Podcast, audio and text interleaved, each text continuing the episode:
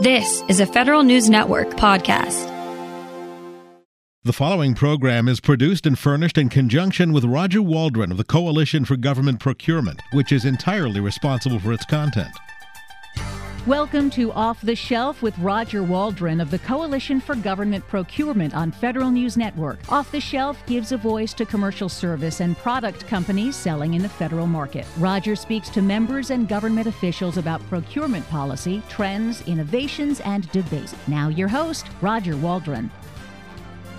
Today, my guests on Off the Shelf are Tom Sisti. Tom is the Executive Vice President, General Counsel for the Coalition for Government Procurement and Tim Cook is the executive director for the Center for Procurement Advocacy. Uh, Tom and Tim, T squared, as we like to call them in the business. Uh, welcome to the show. Thank you, Roger. It's a pleasure to be here. Good morning, Roger. Great to see you again. Yeah, um, that's pretty hard on radio there, Tim. but, but we'll keep going. So, uh, um, first of all, so and actually, I'm turning to you first, Tim, and um, you know, you're the the man who covers all things up on the hill, and um, you know, we're in the midst of trying to figure out, you know, the I guess the operating dynamics, and especially on the Senate side. So uh, I'd like you to give us an update of where things are, and, and and just generally like how it all works. I think it'd be interesting for folks to hear. Sure, Roger. It'd be my pleasure. So, um, really the focus of Congress right now is the confirmation of uh, the Biden administration, the issue of COVID and how to do some type of future relief. And then finally, we just got word today that impeachment will begin on uh, the 9th of February in the Senate. So let me just start out um, with the House. Um, this week, the House is in recess when they return next week, they're going to turn their um, complete focus on the COVID bill. Of course, um, we've read a lot about the COVID bill, this uh, $1.9 trillion proposal from uh, the administration that is supposed to help in many ways and augment many of the things that were passed in the last COVID bill.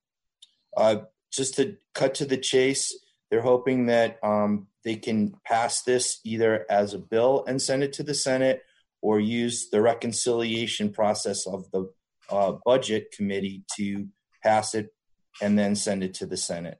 Um, word out is that they're hoping that this package could be completed by mid March, which seems like a long way away, but actually getting the ideas on paper and uh, into law and then debating the, the different parts of the law and the bill will take time on the floor and in the committees in the House.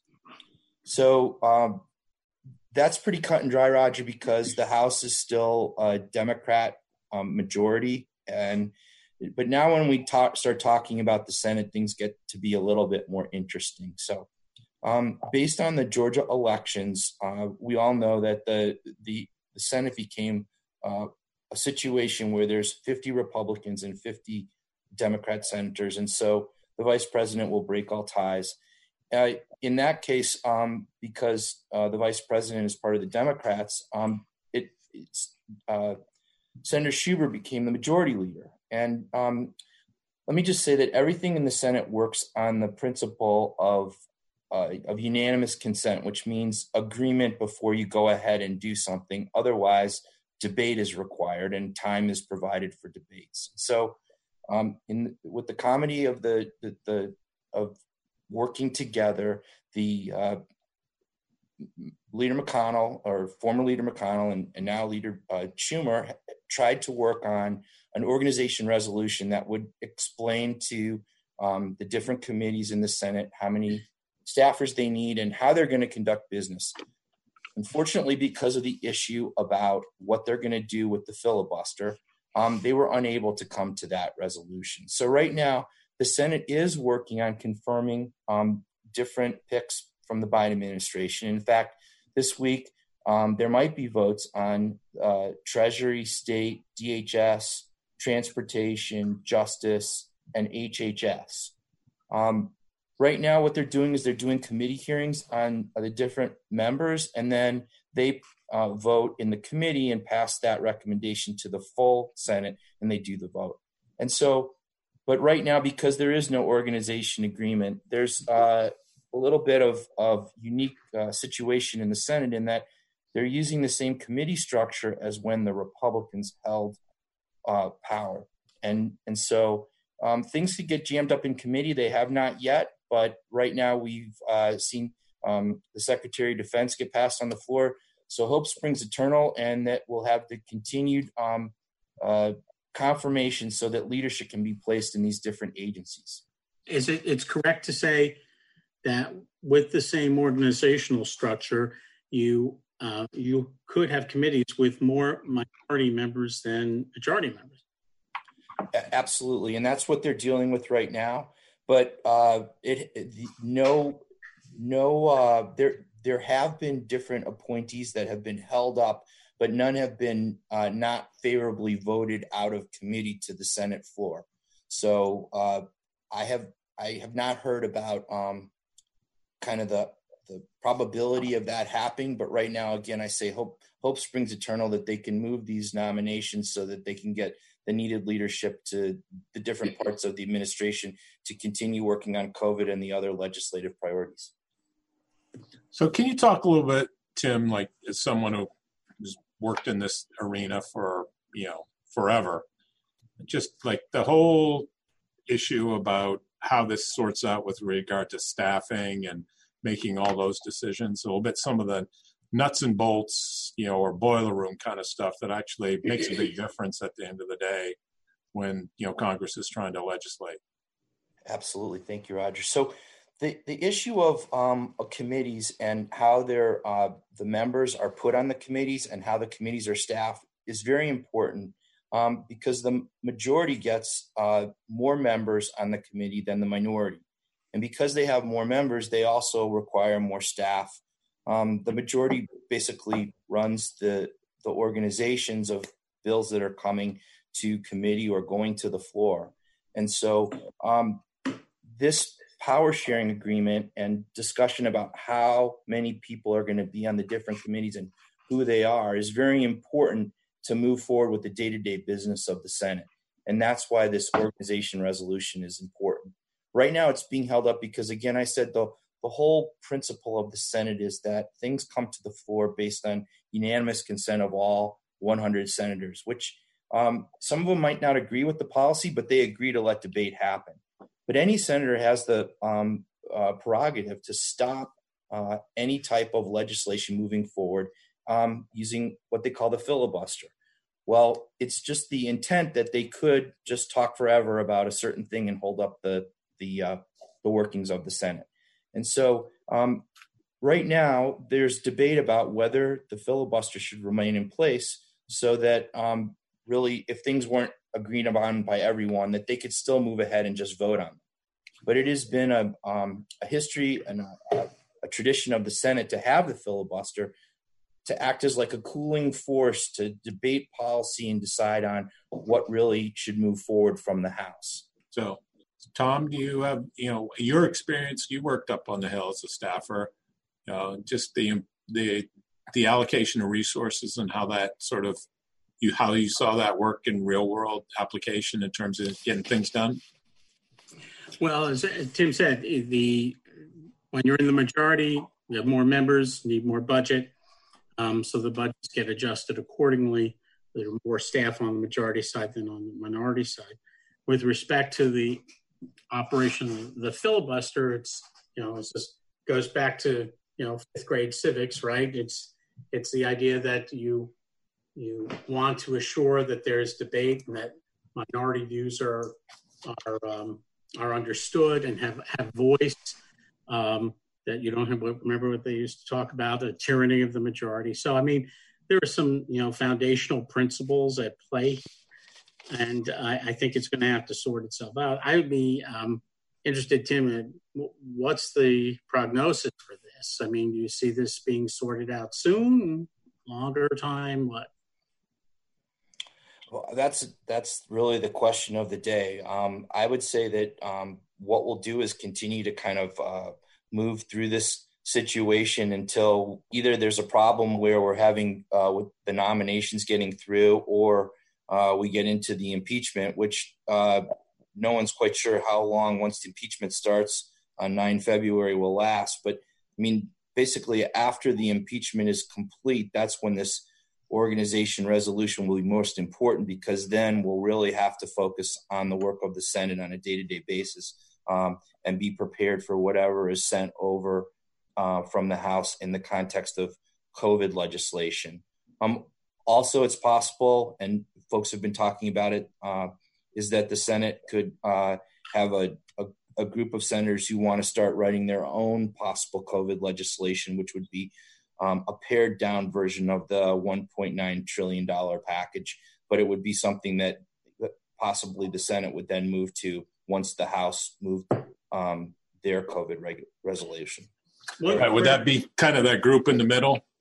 Yes, that's very important because uh, right now, I just uh, to, to just uh, boil it down, some of the senators feel that uh, there had just been a package done and that uh, what else needs to be done. But um, I mean, it's been covered well in the press that they really need additional monies for state and local uh, uh, immun- immunizations and mass immunizations and uh, important um, continued production of the, the vaccines. And so there are some parts that didn't get as much uh, possible attention in the last COVID bill that probably needs attention now. So some of the are saying, let's just do that part and then leave the other less um, urgent, exigent things for future COVID bills. Tim, just to clarify, um, resolution of this issue of power sharing um, is that something that can be outside of the context of an agreement between majority, new majority, new minority leaders? Um, so a unilateral action on the floor, say, or something like that, or is this something that must be resolved between the two leaders? Uh, I, I, think that's another uh, big question of our times. I think it has to be resolved because um, it really is the foundation of how they're going to move forward with debate. And if it's not resolved, then it's quite possible that cooler heads might not prevail. And then, in uh, I guess, an exigent situation, uh, one side decides to abolish the filibuster and then moves through with their uh, their agenda. But but that might not be good because we're already under in a situation where we all need to uh, come together to try to solve these thorny problems about COVID. And I think the senators just don't want to have uh, surprise in whether it could end up in a situation where um, the rules are changed in the middle of an important debate. Mm-hmm. So, all right. Well, thanks, guys. And we, are going to take a break right now. When we come back, we'll start talking about some more mundane stuff like Section 876 or Section 889 and some more procurement related things. I'm Roger Waldron. My guest today are Tom Sisti, he's the Executive Vice President, uh, General Counsel for the Coalition for Government Procurement, and Tim Cook, who is the Executive Director for the Center for Procurement Advocacy. And you are listening to Off the Shelf on Federal News Network. Welcome back to Off the Shelf on Federal News Network. I'm Roger Waldron. My guests today are Tim Cook. Tim is the Executive Director for the Center for Procurement Advocacy, and Tom Sisti, who is the Executive Vice President and General Counsel for the Coalition for Government Procurement. And um, uh, guys, um, yeah, we talked a lot about the current, I guess, state of play on the Hill. Um, and but this segment, I mean, we're going to turn back into sort of like the procurement boiler room here and talk a little bit about some of the things that are still out there uh, from previous NDAs that are being implemented or considered. I guess the first one I want to talk about, Tom, is Section 876. Um, and just you know i know um, gsa is contemplating that for its schedules program perhaps. It's using it on the astro procurement and it's made indications it will use it on the polaris small business uh, it GWAC, and you know just looking for opportunities to utilize it i guess. So um, just your thoughts on on where it is and you know what you think the next steps are.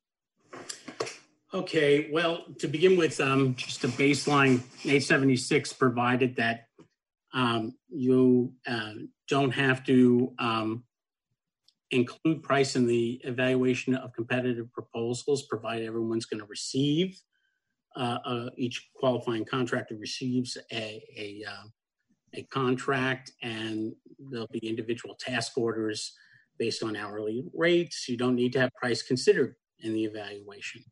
And so that was passed as uh, Section 876 of the fiscal 19 National Defense Authorization Act. So we're over two years, and um, it's been a matter of uh, discussion why this hasn't been implemented on the civilian side. Uh, GSA this uh, past year issued an advance notice of proposed rulemaking seeking comments uh, regarding how the section should be implemented. Um, this was kind of a surprise, I think, because it's a pretty straightforward provision. On its face, it really it's not ambiguous. There's not much legislative history to go with it, so there's not like a conflict between the face of the statute and the report language. It was written to assure that where you had contracts awarded to each qualifying offeror, you know, you with task orders that are individually competed, you know, I have to look at price because price isn't definitized at that point.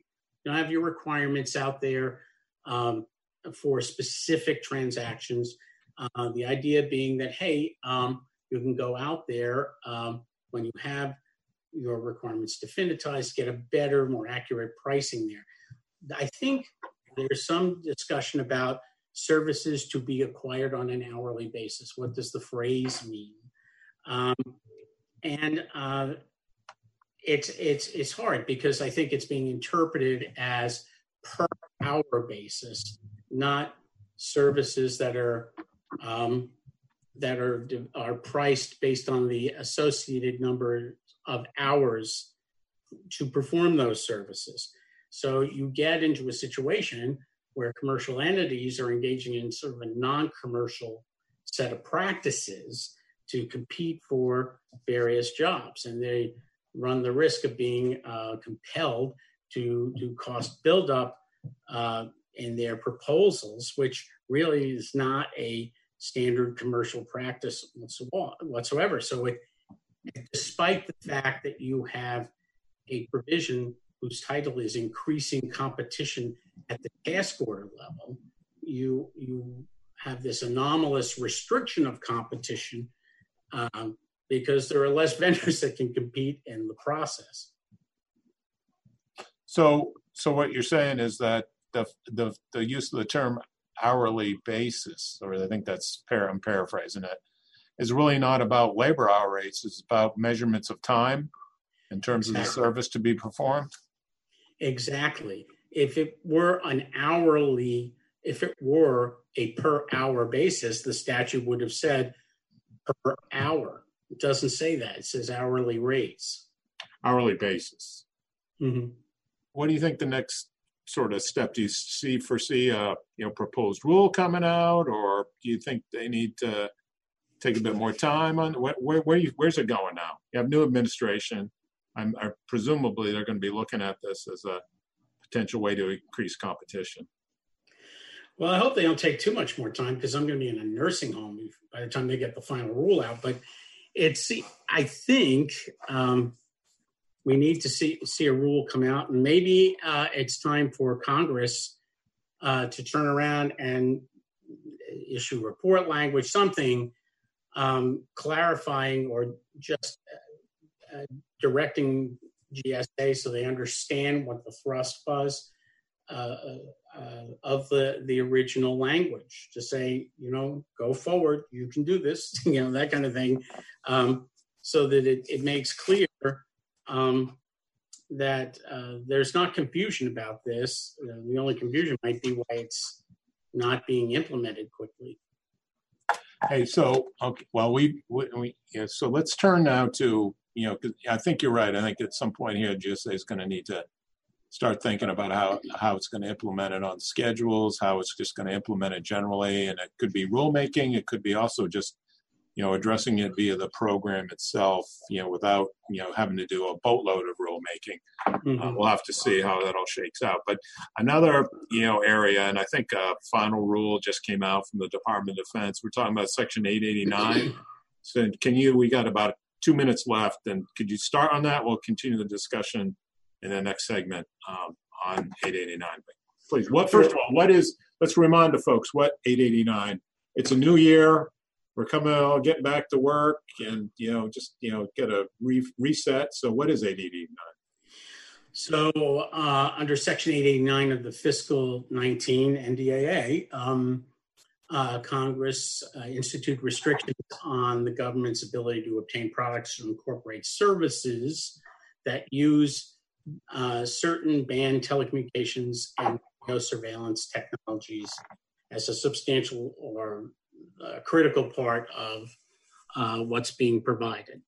Um, there, th- that so uh, under 889A1A uh, had its final rule issued. Uh, vendors had to or, um, make a representation that they either did or did not um, use the covered equipment or services. If they used it, they had to discuss remediation. 889A1A also had ongoing reporting obligations so that uh, if the vendor came across um, the equipment in uh, in providing um, products or services of the federal government, they had a day under the original rule to report it and uh, three days to remediate. Now, in the final rule, thankfully, um, there was some change to the reporting requirements because a day just wasn't enough. It went to, to 10 days and then the remediation from three to 30 uh, to allow people to come into compliance with that rule. Uh, section 889 also has another part to it, 889A1B, that restricts the government obtaining products or services from those companies that use such banned products or services. So the first one is I can't buy it if I'm the government. So vendors represent. The second one is um, I can't real, really do business with you if you use it. So again, vendors represent. We had an interim rule come out last year. Um, it talked about vendors reasonably identifying um, what uh, exists in their system, explicitly saying that the vendors did not need a third party audits. But when you get to that representation, again, uh, same deadlines. I'm sure, given what we just saw, that that will be changed. Um, the vendors have to represent I do, do not use. Okay, so it's a binary representation. Now, so why don't we hold it right there and we come back and I'm going to ask you a little bit more to, to, to define what use means or what people need to think about when they talk about this. Okay, my guests today are Tom Sisti. He's the Executive Vice President, General Counsel for the Coalition for Government Procurement. And Tim Cook is the Executive Director for the Center for Procurement Advocacy. I'm Roger Waldron, and you're listening to Off the Shelf on Federal News Network.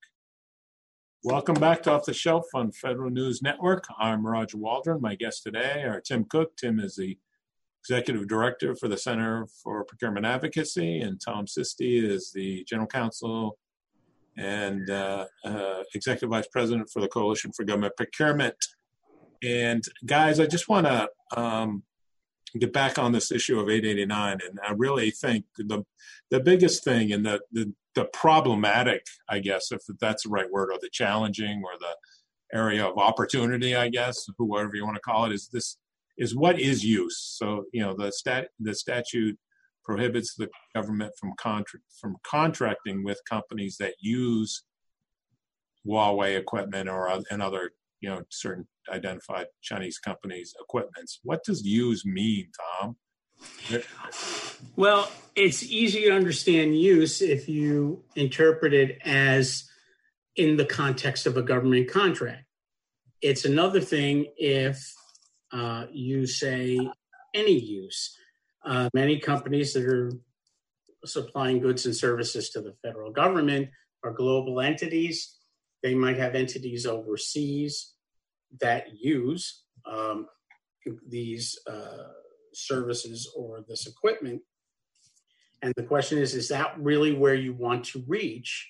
Um, now, it'd be one thing if you define the use as having a nexus to a government contract, or if you said that the entity providing um, the goods or services to the federal government, um, does not use them, and is sufficiently walled off. I mean, these are uh, issues that have not really fully been vetted and uh, were not clarified, uh, certainly in the final rule um, that issued on A1A and not in the interim rule on A1B.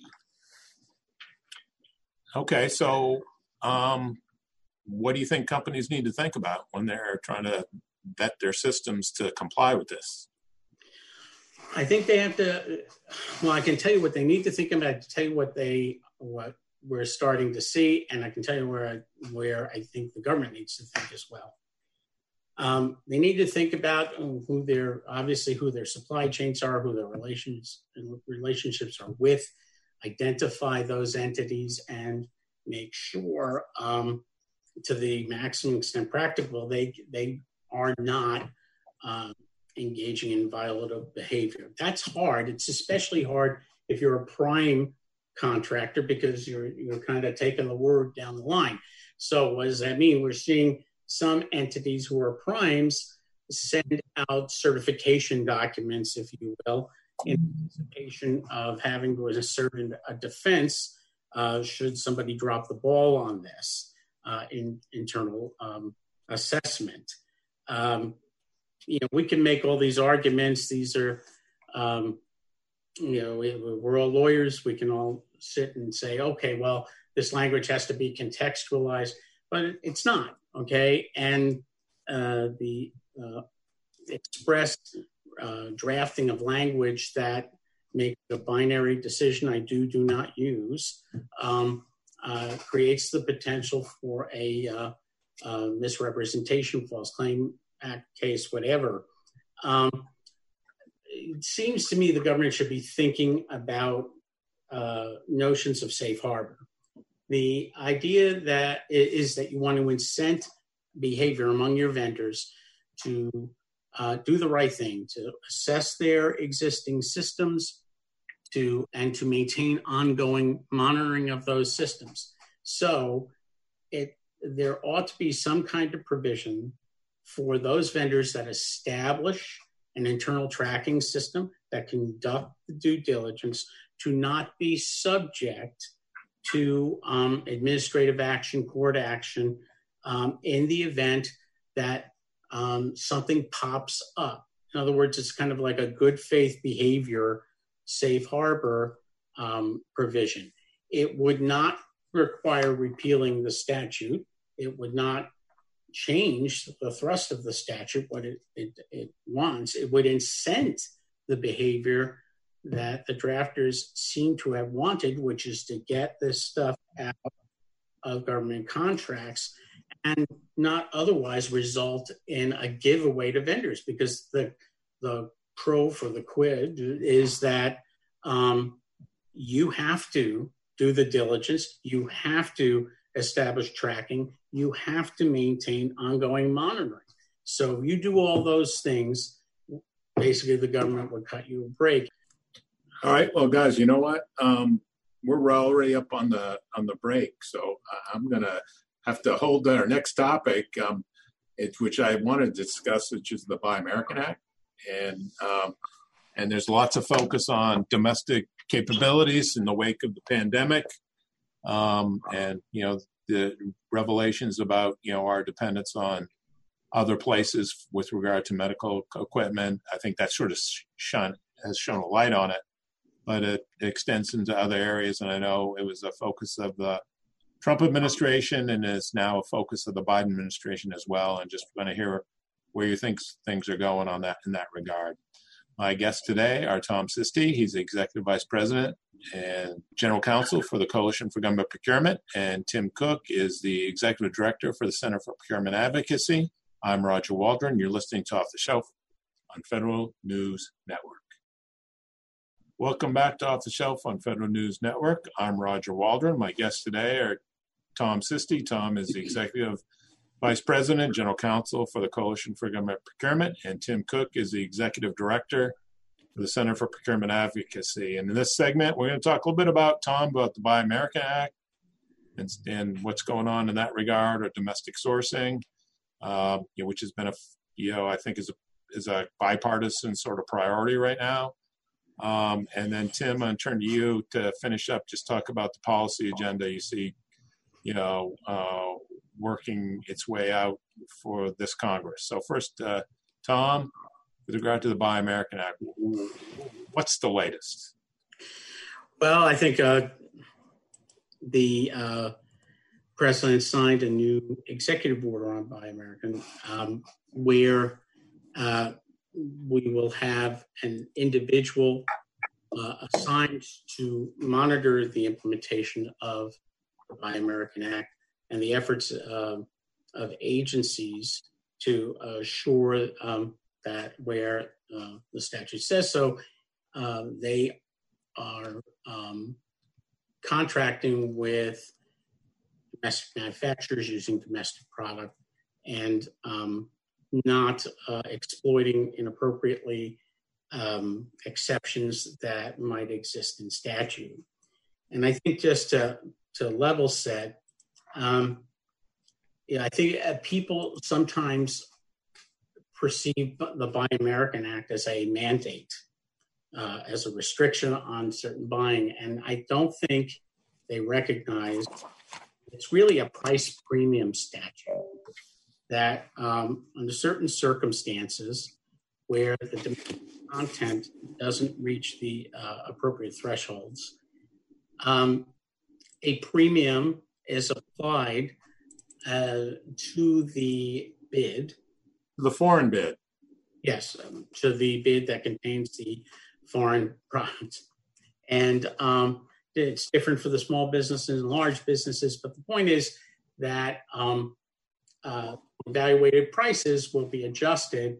And then, if after the adjustment, the uh, foreign bid still um, is is the winner, then the contracting can, can, take place. So it's not the reason I, I, bring this out is it's not when you say buy American. Okay, now they're going to buy American products. Well, no, it just means that we're going to apply the statute that uh, is a price premium statute that applies a premium, and after that premium, we could still have contracting. Now, why is this important? Well, because you um, obviously, uh, if you're good at math, you can you can sort of game the system if you can construct uh, uh, a proposal that accounts for that that differential. The other thing I think um, that people have to recognize is that recently, 2018, I think, we had a, a significant bump up in the micro purchase threshold. It was $3,500. It's now 10,000. Uh, so uh, more than triple, okay, which means that below, the reason that's important, below that threshold, uh, the Buy American Act and other socioeconomic programs do not uh, apply. So um, remains to be seen um, really how much is slipping through these types of exceptions, uh, even with rigorous compliance and oversight from a practical perspective in the Buy American Act applicability, isn't you know the Trade Agreements Act sort of the biggest exception to it? It is. I mean, it applies to most contracts uh, into the federal government over 160,000. 182,000. 182,000. I got to keep up. Um, and uh, unless there's a, a, specific statutory exception like for uh, for a particular type of product like specialty metals or things like that, um, yeah, the Trade Agreements Act is going to apply, and it's an exception to the Buy American Act. So right. yeah, this is yet again another example of these these um, channels that flow off from the Buy American Act, either at micro purchase threshold, Trade Agreements Act. I mean, all of these things, uh, you could have pristine compliance with the Buy American Act and still not necessarily um, affect um, the the ultimate policy of getting more domestic manufacture, more domestic content. Right. Yeah, it's going to be interesting to see what other steps the the administration takes to try to address that you know domestic capabilities, manufacturing capabilities moving forward. Um, which sort of gives a great segue to Tim. And Tim, I just want to, you know, we got about uh, three minutes left or so on the show, and I just want to get your sense of what you think the biggest, you know, you talked about COVID relief, but just on the policy, sort of procurement policy, policy area that you know we live in, you know, here in the procurement world. Um, what do you see Congress sort of focusing on? Well, thank you, Roger.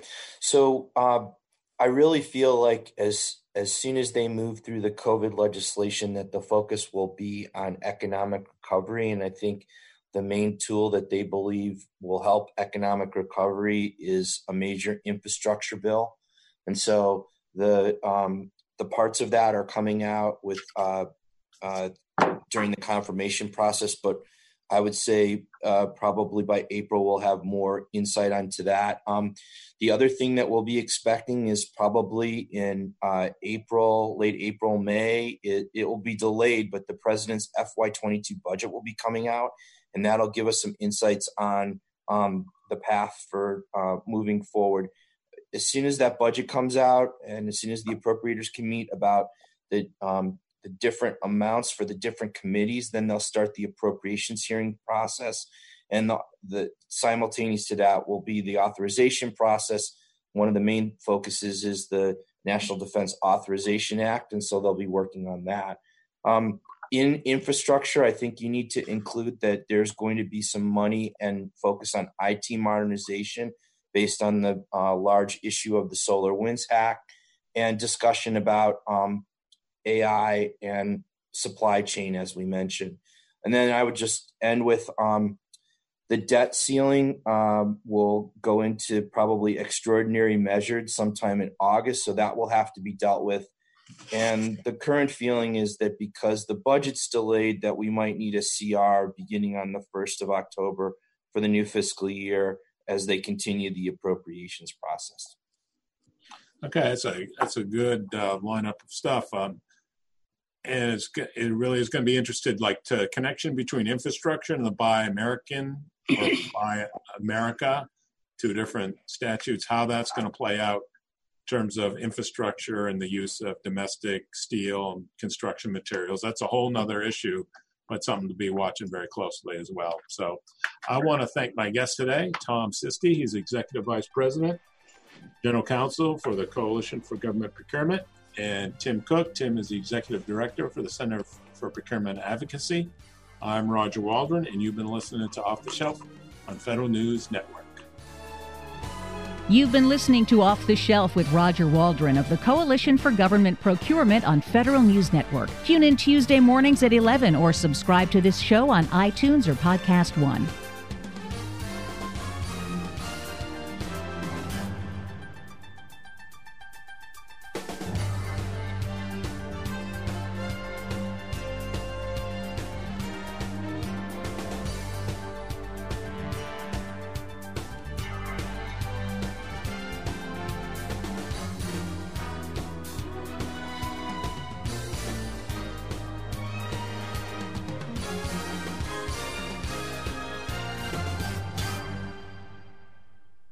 To be your best every day, you need proven quality sleep every night. Science proves your best sleep is vital to your mental, emotional, and physical health. And that's where the sleep number bed comes in. And let me tell you, ever since I've had it, my sleep IQ score is just going higher and higher. And did you know 8 out of 10 couples say that one of them sleeps too hot or too cold? Science tells us regulating your sleep temperature leads to higher quality sleep. For many couples, temperature struggles are a real challenge. So here are some tips to help you both sleep just right.